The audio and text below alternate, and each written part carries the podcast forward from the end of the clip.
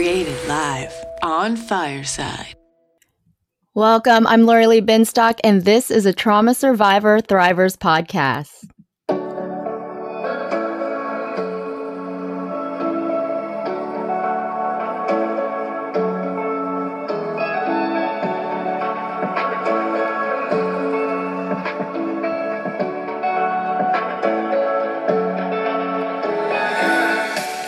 Thank you so much for joining me live on Fireside Chat, where you can be a part of the conversation as my virtual audience. I am your host, Lori Lee at Binstock. Everyone has an opportunity to ask me or our guest questions by requesting to hop on stage or sending a message in the chat box. Today's guest is author Yvonne Sandomir. And Yvonne is the author of the recently released memoir, The Invisible Girl. She is a certified mindfulness coach with more than six years of psychotherapy under her belt. Yvonne, thank you so much for joining me today. Hi, Laura Lee. It's an absolute pleasure and honor. Thank you for having me. Well, I mean, your memoir, The Invisible Girl, you share your personal story as a trauma survivor. What can you talk a little bit about your story and your purpose in writing your book? Absolutely. I am a survivor of childhood trauma and the core reason for writing my book is because it's just it's not just my story. It millions of other people. Uh, there are currently 42 million survivors of child sexual abuse in the United States alone. And so I really hope my story will help victims who haven't yet come forward, as well as aid in preventing child sexual abuse altogether through awareness and education. Um, because right now, one in three girls and one in five boys will be abused before their 18th birthday. Mm. So yeah, the, the numbers are startling. It really is. The numbers are very startling. So my goal is to provide information, education, and awareness to not only survivors, but anyone who knows and loves a survivor.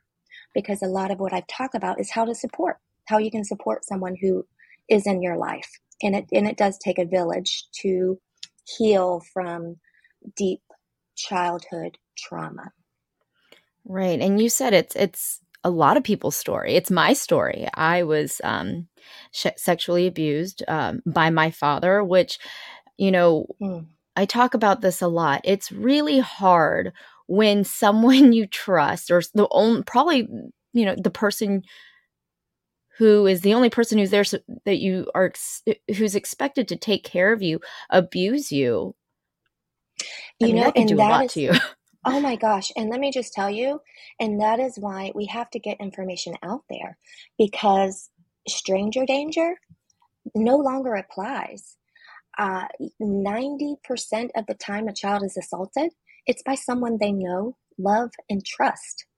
So this is people that the the people that you think you can trust the most with your children are the same people who are most likely to harm your child.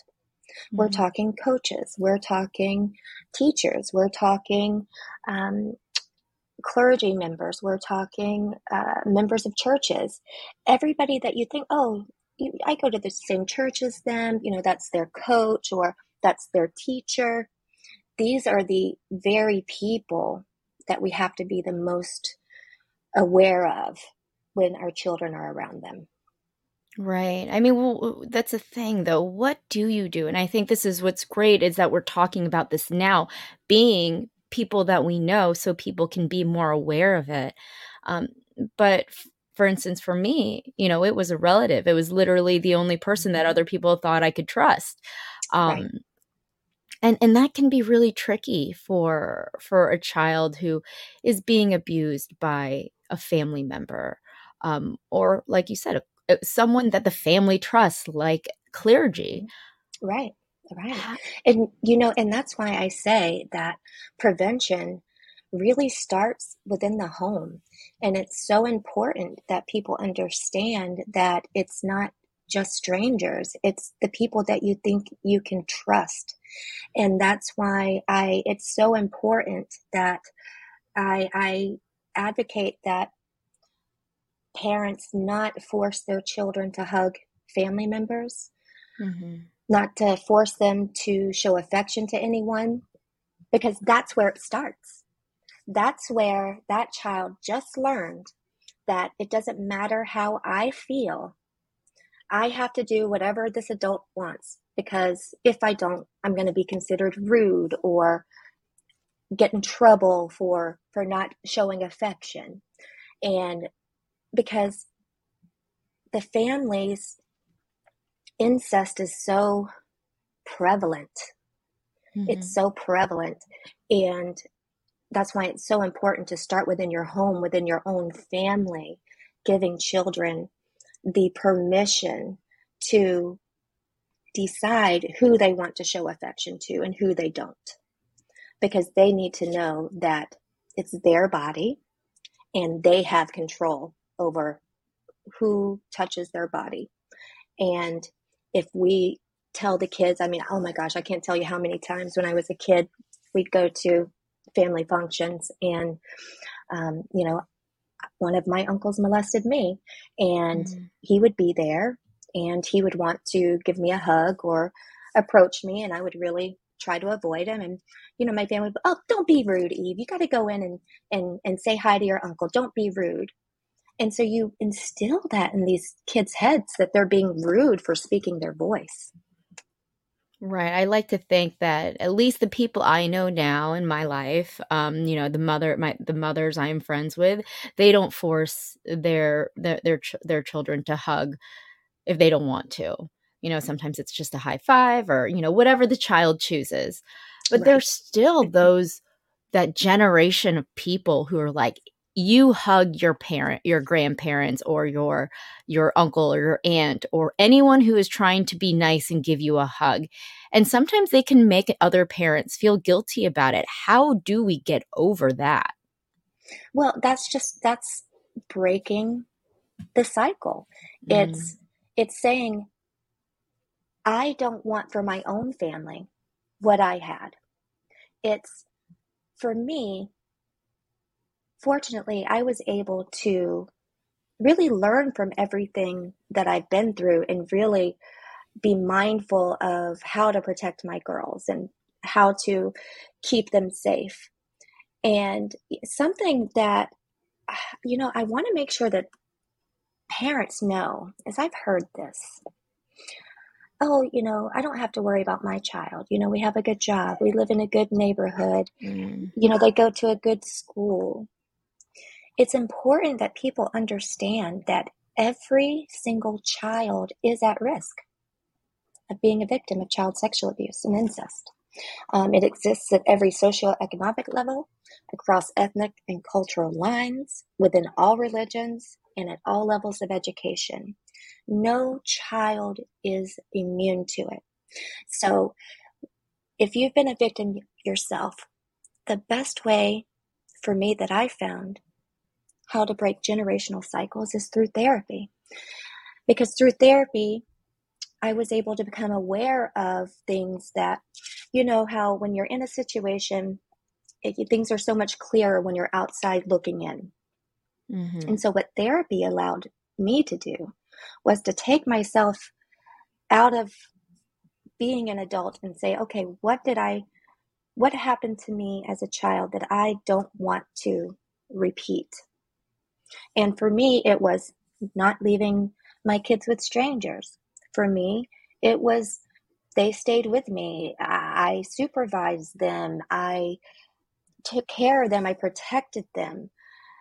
And it just takes finding the courage to know that you can break that cycle. Everyone can break that cycle, but also everyone needs help. No one can do this alone. And that's why I advocate therapy so much because it's because of therapy that I am where I am. I couldn't have achieved this level of success, this level of awareness, this level of psychological intelligence and emotional intelligence that I've gained had I not gone through therapy. And so it's identifying the cycles and then so, working with your therapist to not repeat it. Absolutely. So you were able to seek out therapy. Was yes. where when was it? Cuz you were abused as a child. When did you muscle up that ener- that that courage to tell somebody? Cuz that I I mean, I I literally didn't tell anybody until 20 something years later and that was right. just in two, in 2020 and you know, this happened to me like t- over 20 something years ago so mm-hmm. how did you how were you able to say, no, this is this is wrong. I need to tell somebody? In my situation, unfortunately, the people that I told didn't respond in appropriate ways. Mm. They responded by minimizing, by justifying. And so I endured so much trauma, so many molestations, so many assaults that I eventually stopped telling because I realized that it, it didn't do any good. So I kept it to myself all through, gosh, uh, I mean, the first time that I told my mom that I was molested, I think I was seven because I had been molested at four. And then the next time I told her that I was molested, it had been by my uncle, and it was very much minimized. And so after that, when things, when more things started happening, I just kept it to myself um, mm-hmm. until I was 36 years old. I went through a marriage, divorced, had two amazing kids, an amazing career, and then I met the love of my life that really changed everything for me. My husband is the one who really gave me the space and the courage and the time that I needed to heal. It was him that insisted that I go to therapy. I had been resistant to it for years because I was convinced that I could do it on my own, right? I mean, right. we all think that we can do it on our own, right? I'm strong enough. I can do this. What are, what are you talking about? Right. But it wasn't until I met my husband and I started to really have flashbacks and terrible nightmares and suicidal ideations and depression. And my husband actually went to the internet, printed out a list of therapists for me, and handed me the paper and said, Baby, you have got to do this. You have to go to therapy. I'm giving you this list. You have to pick one of these people.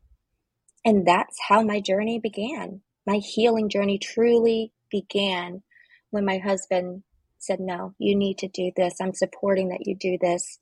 And and that was it. That was the beginning. Wow.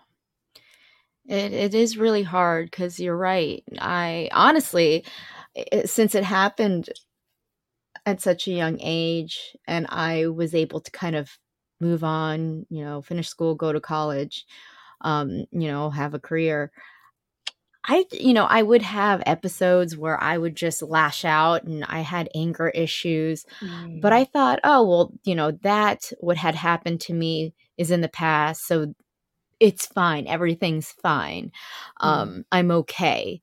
Obviously, I had, I, there were, I guess it was PTSD. So, you know, I had symptoms of PTSD of, of uh, as a sexual abuse survivor, which mm-hmm. could mean any anything from you know drug addiction, hypersexual activity, mm-hmm. you name it, right? it could be absolutely. any of these things, and. I just assumed, you know, I just assumed I was a bad kid. Nobody really talked about PTSD mm. um, for sexual, you know, abuse survivors. That was just not a thing um, when I was in the in the '90s or even the early 2000s.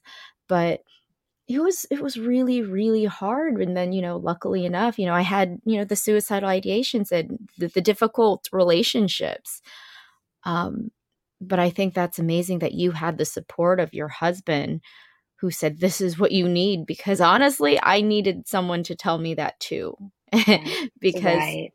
it was that was it, that was my husband he he set me up with, at a treatment center where I was gone for 31 days. And oh. my goodness, my life now compared to what it was two years ago is vastly different.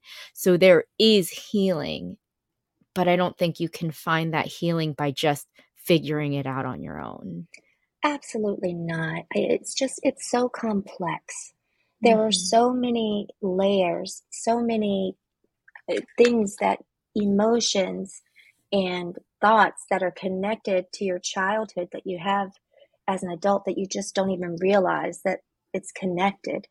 And so I actually experienced the same thing as you as far as being very angry. I my anger monster is what I call it, which mm-hmm. is that didn't come out until I was 36 because I had stuffed everything down so deep and I had you know, I'm always the positive one, always laughing, always making everybody else feel good. No one ever thought that anything was wrong with me because I didn't let it show. Right. So when I met my husband and I felt safe, and that's when my psyche opened wide open said, okay, it's time to deal with these things, I would lash out with punching and kicking and just, uh, I would, anything that I could do. I mean, I would harm myself. I, I was mm-hmm. just so angry. And one thing I learned through therapy is that whenever I have an intense emotion about something, now I really think about and say, hmm, does this remind me of something that happened to me in my childhood? Because chances are that they're connected and the thing that you think that you're really angry about isn't actually what you're angry about at all. Absolutely. And it's displaced anger from your childhood that your body has to release somehow. And if you don't release it through therapy, you're at risk for depression, you're at risk for substance abuse, you're at risk for promiscuous behavior, you're at risk mm-hmm. for just being in not good situations you know yeah. you're you, you'll tend to self-sabotage yourself yes you know? uh, I I am the queen of self sabotage. Let me tell you. oh, oh, my, goodness! God. Yes, it's like when my life seemed like it was at its best, and I'm saying best in air quotes, right? Mm-hmm. I completely would blow it up.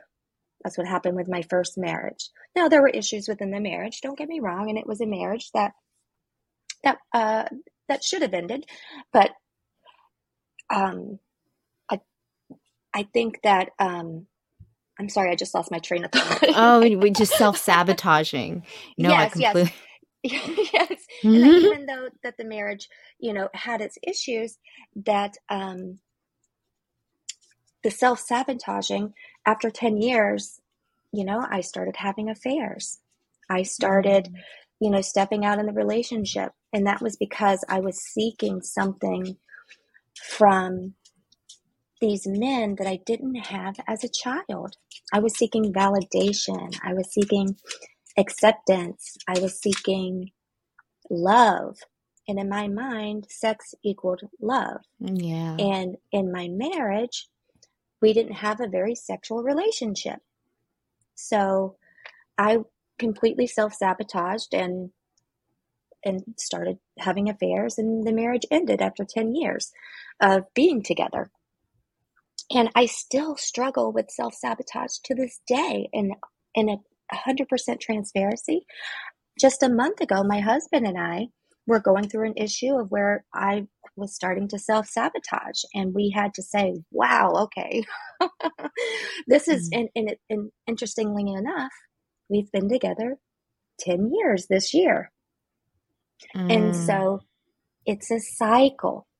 It's and pattern. so it's a pattern and you through therapy you begin to recognize those patterns right and you begin to um, identify them and really grab a hold on them because you can't change anything that you don't acknowledge right so right. for me it was really trying to figure out what these self-sabotage behaviors are and how to stop it from happening and thanks to therapy, I, I'm able to do that.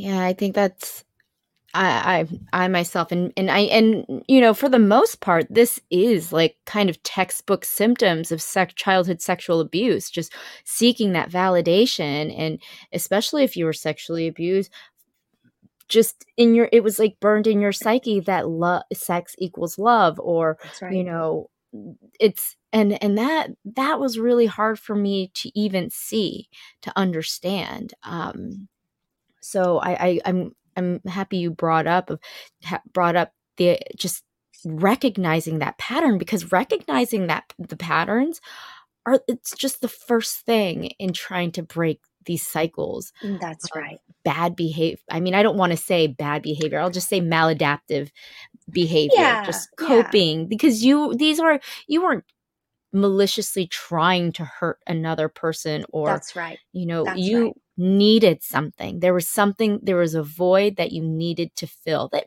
you probably didn't know you needed to fill, you know, the first time it happened around. But the, the mm-hmm. fact that you were able to identify it in this pattern your, your second husband, I'm just, I'm amazed because that is an extremely hard thing to do. And that's definitely something to be proud of. Thank you. Thank you so much. I am very proud of that. And, uh, it, you know, and that's why we have to talk about how important it is to be vulnerable. Allow yourself to be vulnerable.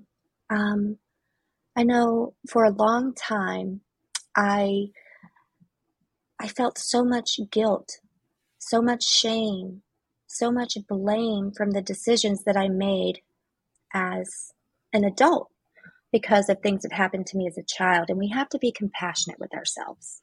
Mm-hmm. And we have to be kind with ourselves. And we have to tell ourselves that I wasn't a bad person.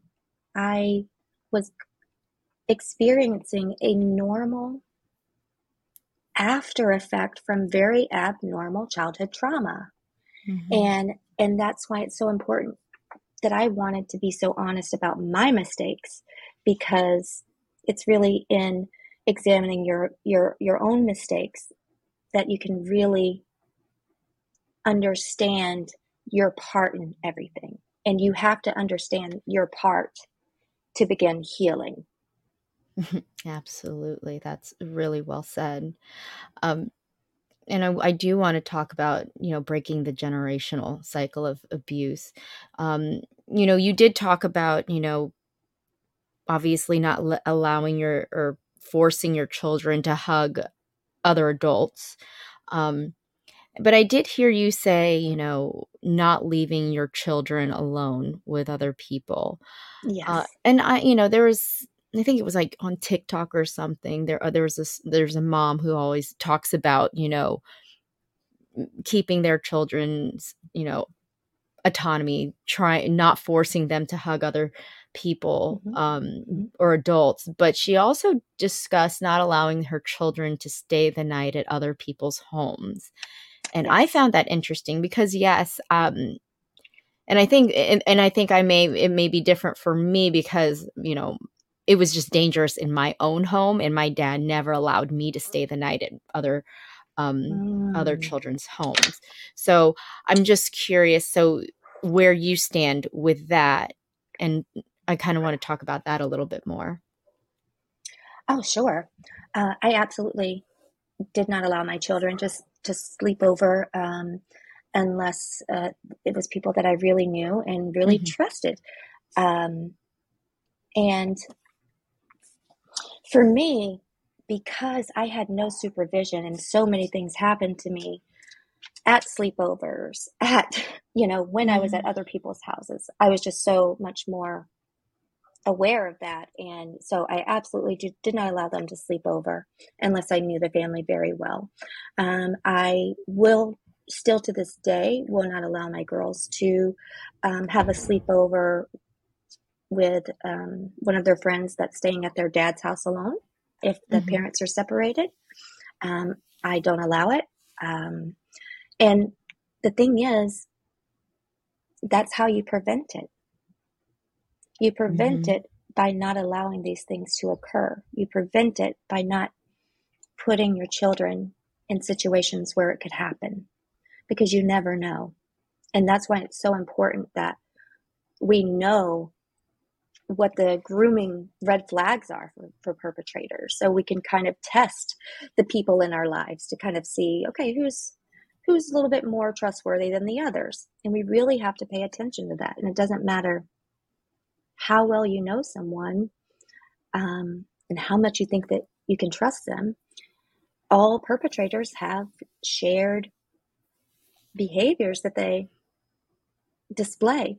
And so as far as having allowing them to be with their friends it would be in group scenarios. I would allow group sleepovers or i would invite them to sleep over at my house and that way my kid wasn't you know deprived of having that time with their friends they just did it at our house and we made it fun and you know and that's another way to prevent it is by keeping the sleepovers and things in your own home.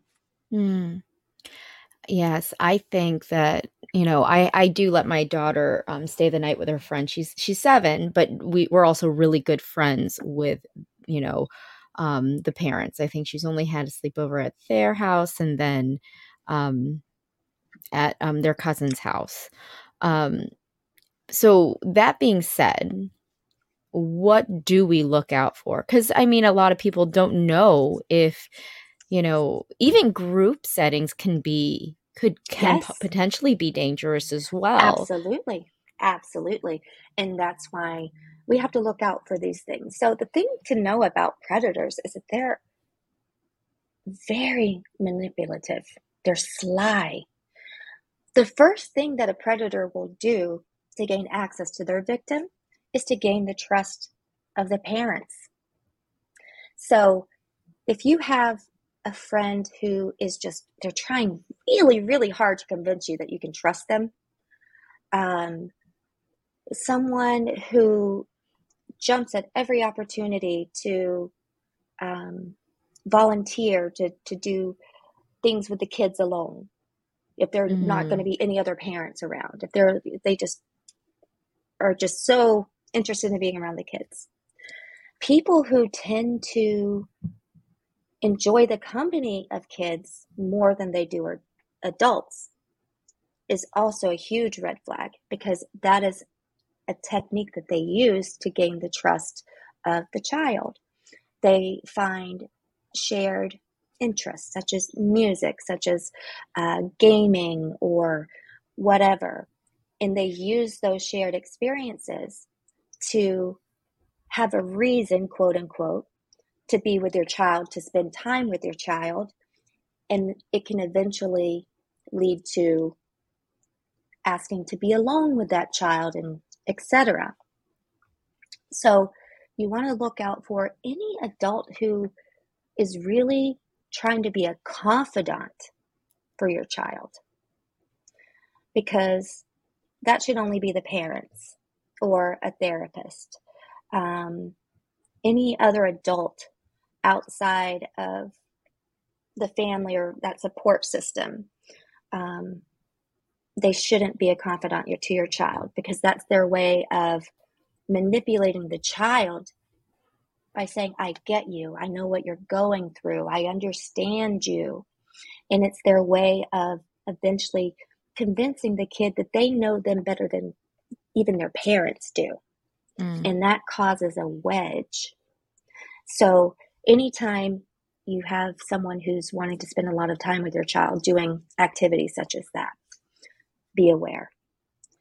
Anytime an adult wants to be alone with your child, such as sleepovers, camping, that is an immediate red flag. There is no reason for an adult to want to have your child alone. No reason. And you have to understand that if a perpetrator gets their child, that victim alone, it is almost guaranteed that that child is going to be victimized. Right. So we cannot allow our children to be alone with people. Things such as these people may um, they may try to isolate the kids, get them alone. And this is like when you pay attention to um, group settings, right? Mm-hmm. Do you have an adult in a group setting who pays particularly close attention to a child, whether, it, especially if it's not their own child? You know, they may do things such as really cater to the kid's needs. You might notice them, you know, uh, a story that was my a family member recently told me is that a friend of hers um, uh, there was this person who was around her friend's child who whenever he was around he would just follow this kid around and tie a shoe anytime his shoe came untied he would run over there and tie a shoe and they thought well that's weird. Why the parent should tie the kid's shoes. And it turns out that that person was victimizing that child. Ugh. so behavior such as that you know they're really concerned about the child paying a lot of attention if they're staring at a particular child. They don't have to say anything. If you notice someone just staring at a child or they just tend to stare that's something to be aware of and and another thing that that perpetrators will do and this is more of a group setting you know they may talk openly about sex, openly mm. about nudity. You know, they may, you know, something for parents to listen out for if they notice an adult commenting on a child about their development or oh you know look how she's developing or wow she's really growing up or wow she's really you know filled out those are things because no child should be sexualized in that manner and so they use those tactics to desensitize not only the kids, but the parents. Yeah. And if a kid hears this perpetrator talking about these inappropriate things with other adults or in a group setting, they think it's okay. They're more likely to engage in the conversation, more likely to trust this perpetrator because they were allowed to speak about those things in an open forum for everybody to hear. Um, something else, if you notice someone is touching your child a lot, and they, they particularly do it in your presence. If you have a friend that every time they're around you, they're like, come over here and get to your child, come give me a big old hug, or they're, you know, or they put their arm around them, or they touch their arm a lot or if you notice anyone with their hands on your child in any way in front of you and it's a consistent thing, you want to be aware of that because that is a perpetrator's way of desensitizing the child to their touch. And when they see that the parent is okay with that person touching them, they feel they will be more vulnerable if that touch escalates. Right. So there are so many there there are so many different tools that we can look for, so many red flags that we can that we can look for and it's we just have to be mindful that we don't see this behavior from a friend, a family member and say, "Oh, that's okay because that's a friend or that's a family member." Right. That's when it's not okay. I mean, it's not okay anywhere, but right. it's never okay. Any type of that behavior around your child is a red flag. And, you know, I hate to say it, but especially family, yeah. especially family, because we tend to trust family so quickly. So, oh, mm-hmm. oh, that's my brother, that's my cousin, that's my dad, that's my grandpa. They would never. Right but sadly it happens. And you know, one thing I need to correct right away, because I realize I keep mentioning men who have, you know, the mm-hmm. fathers, the brothers, but we need to, you know, make it very clear that there are also women abusers out there. Mm-hmm. Women need to be watched just as closely as men do. And and so to never just automatically assume that your child is safe because it's a woman. You yeah. can't assume that about anybody until you really get to know them. You know their history, you know, you know how they grew up, you know their healing, you know how they've recovered. Um, all of those factors you have to take into account when protecting your child. Yeah, that's a good point because I do believe that there are women who have preyed upon people that I've known, um, mm-hmm. um, men or they were boys when you know in growing up, and you know, and to the point where you know peers would say things like, "Oh, come on, you wanted it," or "Oh, yeah, right. hot," or, and I think they're the that's a that's a huge problem that we mm-hmm. we should not just dismiss that because we have to assume that men or boys want this from another woman. Right. The the big thing that I that I say about that is this. Boys and girls are equal in the sense that consent happens at the same time. No boy or girl has the right to consent to sex unless they're 18. If you have a boy who was approached by an uh, an older woman, uh, it doesn't make them masculine for them to lose their virginity at a young age.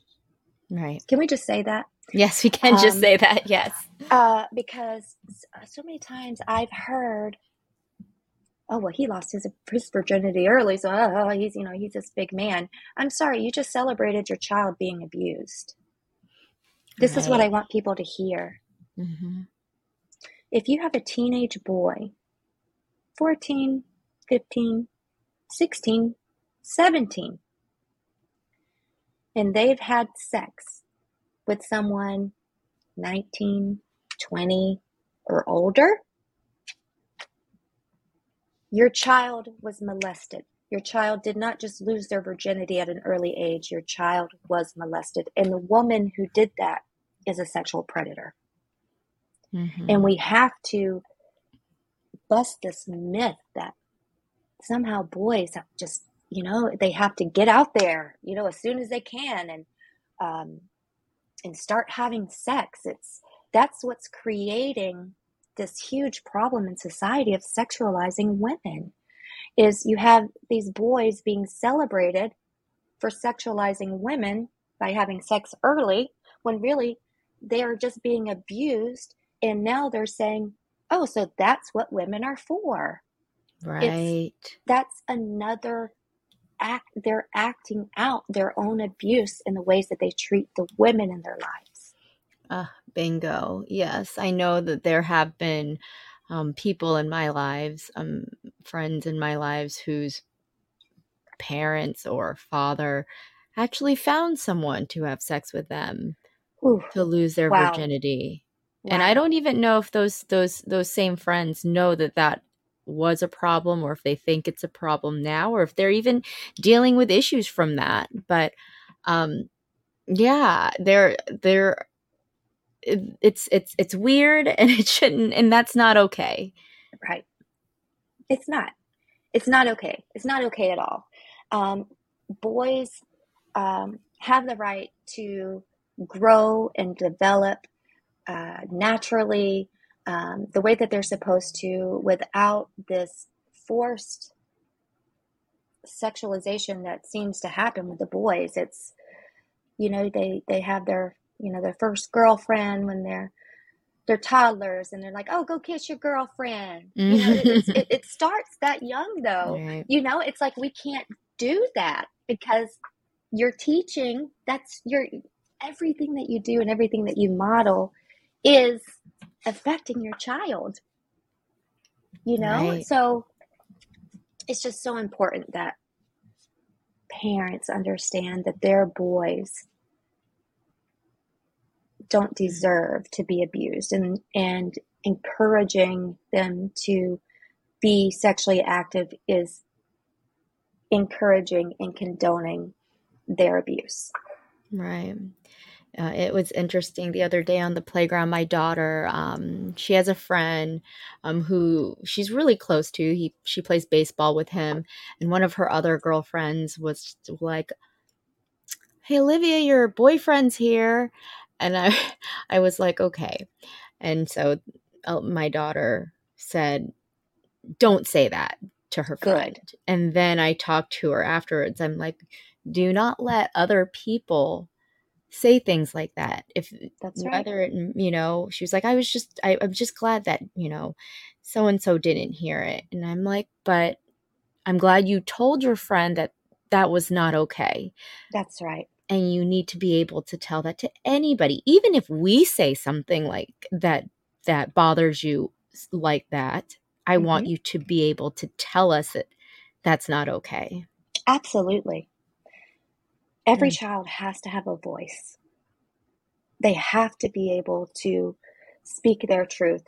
And by her speaking out and speaking up is a testament to how you've raised her to use her mm. voice, that she doesn't have to accept that. So good for you, mom. Good for you. well, that's, kind of, that's one of the generational cycles I was trying to break because I did not have a voice as a child. That was right. one thing that was, you know, I'm I'm I'm 30, I'm 37 years old and I'm still trying to find my voice. So I just did not want to make that a big deal for my daughter. I wanted her to just have her voice. So right. Um, yes, that was extremely important to me. Um, but I do want to ask when should we suspect or when should someone suspect that their child may have been victimized and how do we talk to them about that? that's actually very important. Um, there are a lot of signs and symptoms that children will display if they've been abused. Um, change behaviors. You know, if you have a, a really a mild mannered child and and just all of a sudden they become very aggressive or anxious or depressed, we need to kind of dig in a little bit more and find out what has caused that that behavior change. You may notice um, these kids will start self harming, and this is something that I have to say, and I and I'm going to say this with as much enthusiasm and as I can. Self harm behaviors. I have heard so many people say, "Oh, they're just doing it for attention." Mm. Guess what? You're right. They are. They are crying out for help. They need your attention. Mm-hmm. If they mm-hmm. start self harming, that is a cry for help. It is Absolutely. not something that someone does just because they want, you know, someone to feel sorry for them. Right. They need help. They're they asking for it. They're hurting it. themselves for to you. show you how much they're hurting. Right. Exactly. I mean, I I I self-harmed. I self-harmed mm-hmm. a lot. And Same. you know, my parents were like, "Oh, it's okay. It's okay. Look what you're doing. You're messing up your skin." like they right. just completely brushed it off like it was no big deal. Um, but I was screaming, screaming deep down inside for help. So, yes, if your child is self harming, do more than just brush it off or put a band aid band-aid on it because there's something bigger happening inside of them that's right At, you know if a child doesn't want to be around a certain person or people if you notice um, your child loved to go visit their friend so and so and then all of a sudden they don't want to go there anymore you need to ask yourself why? What happened that now this person that they enjoyed they no longer want to be around? Mm-hmm. how do we talk because, to them about that though? That's well you know it it starts young. It starts in the home and it starts as simple as telling them and making sure that they know what their rights are what is okay and what is not okay. As far as um, excuse me. As far as touch, as far as um, when to know that something's not right. So, for instance, what I say, what I what I mean is this: you want to teach your child, no person has the right to touch your private parts. No person has the right to make you feel uncomfortable. No person has the right to ask you to touch their private parts. Mm-hmm. It is as simple as that. I know it does. It, I say simple, and maybe it's not as simple as I think it is, but it's as simple as that. Is them understanding that they, no one can look at their private parts, no one can touch their private parts, no one should ask to look at their private parts, no one should ask to touch. And it's just starting from within the home as young as possible. And that's why I say not forcing your child to hug someone is starting the process of telling them and teaching them about this and how to be how to protect themselves and how to speak out if it does happen to them. Absolutely. There's actually um there are kids books. There's one book called Don't Hug Doug.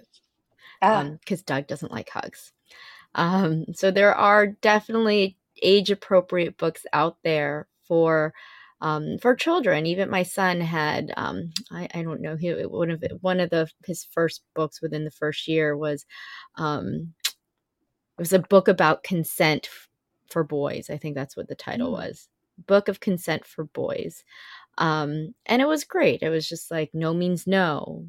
You know, you can tell people that you that you are uncomfortable. Basically, right being able to share when you're uncomfortable, you can say something That's and you right. should say something and you should keep saying something yes. until someone believes you. Yes. Yes. That's it. That's it. Mm. Um, you know, another thing, um, when I was being abused, one of my abusers would buy me clothes, um, give me money. You know, they would always bring toys for my brothers. Um, and they would just freely give my parents money. Like mm. like it was a handout. You know so that's something else. If there's a person in your life that is being really really generous oddly generous. oddly generous um, that is buying clothes for your kids or toys um, that's not okay. That's that's weird.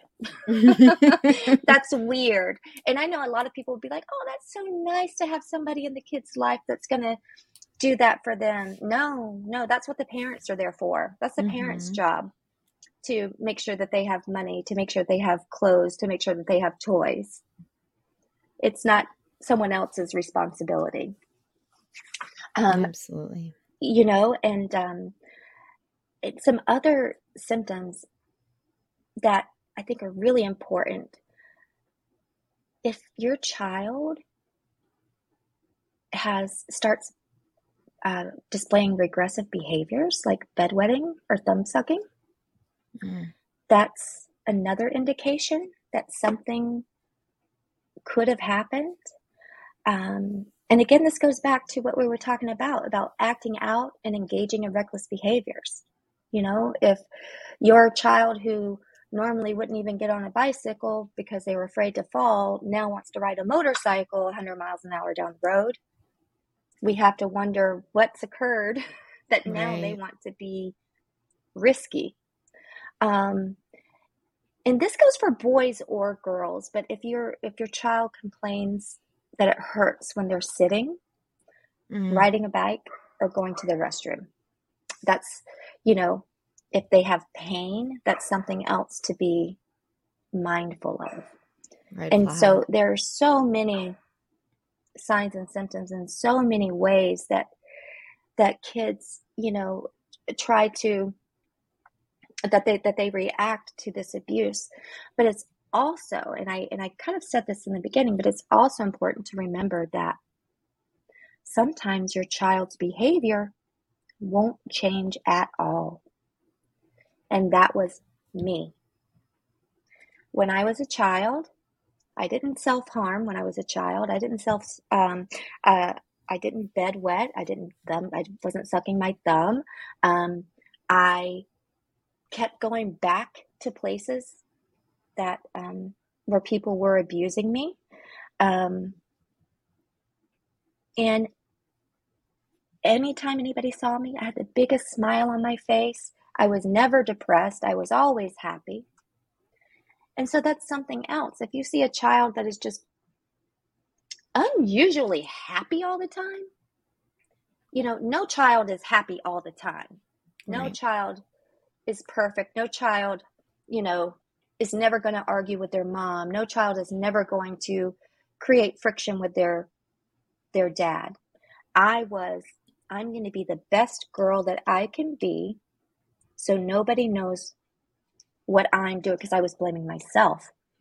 Nobody knows that I was doing these bad things, not realizing that it was the people that were doing the bad things to me. Mm-hmm. So that's something else to keep in mind is, you know, your child's behavior may not change at all, but you still have to be mindful of these other factors, these other um, red flags yeah. the perpetrators, who they're around. Yeah. It's just I, be mindful. And I think it's safe to say that always keeping that line of convert like open dialogue with your child is also safe to just let them know that they can come to you for literally anything and you will believe right. them.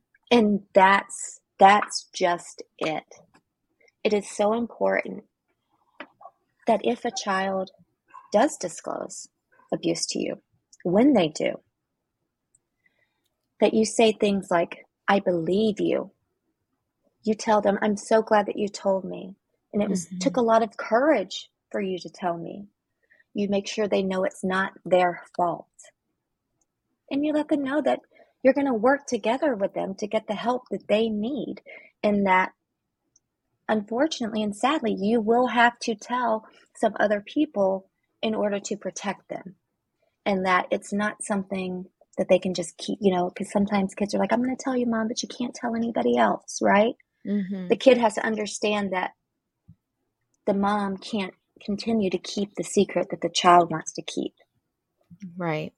The parents right. have to then be honest and say, well, we'll we've got to get you some help. Yeah we need to first th- take care of you absolutely mm-hmm. absolutely because that's the that's just the first that's the first step yeah. is just taking care of the child because doing so you could really prevent them from living um, a life of a lot of hardship a lot of emotional turmoil a lot of pain a lot of self-sabotage behaviors. Um, there's so there's so much and I know that you know this there's so much that survivors deal with. Yeah. from nightmares to flashbacks to just the feelings of guilt blame shame everything that that comes with it. And we have to prevent this from continuing to happen to our children. We have to protect our children. We have to talk about child sexual abuse and stop hiding behind the topic and being afraid to talk about it um, because it's important. And because i think uh, because many people don't want to talk about it it kind of perpetuates this thing that um, of the the survivors staying silent that their story doesn't matter. They don't matter. What happened to them doesn't matter. And we need to change that because it does matter. It does. A hundred percent it does. Because these these things that happen when you're a child they have lifelong consequences until you're able to get the help and we don't want that for our children. Um, no because it took a long time for me and uh, it took a long time for you to to realize that there's something better than PTSD and dealing with the ramifications of the, this abuse. So right. I think that we absolutely it is okay you you need to get the help you can't heal this on your own if you are um, a sexual abuse survivor find find someone to talk to at the very least and then the, there's a ho- host of you know ways to heal um, and you know I, I, I constantly talk about them um, but seek out help number one yes um, yvonne is there anything that you would like to add before we go I just want to thank you so much for having me on. And uh, if anybody would like more information about my memoir or anything, um, I do have a, an, a book tour coming up that I'm very excited about. I'll be mm. traveling um, uh, all over the, the, the country to California, Texas, you know, all over the place. Um, so you can find those details at www.theinvisiblegirlmemoir.com. Right. Yes. And you can also click on that fortune cookie there to get to that website. Um, Yvonne, thank you so much for coming on. Oh, it was my absolute pleasure. Thank you. Absolutely. That was Yvonne Sandomir, certified mindfulness coach and author of The Invisible Girl. For more on Yvonne, visit my website at tstpodcast.com. That's the letter A, tstpodcast.com. And again, you can also click on that fortune cookie and that'll take you straight to her website. She has contributed to March's issue of Authentic Insider, which you can find at my website. And if you haven't already, please subscribe to my email list to get Authentic Insider magazine in your inbox monthly. You know, we are taking a break next Thursday, but we will be back the following Thursday, March 31st, when we go live on Fireside with Michael Gagliardi. He's the author of The Devil Take the Hindmost, a true story of terror. And you'll be you've been listening to a Trauma Survivor Thrivers podcast on Fireside Chat. I'm Lori Lee Binstock. Thank you so much for being a part of the conversation. Take care.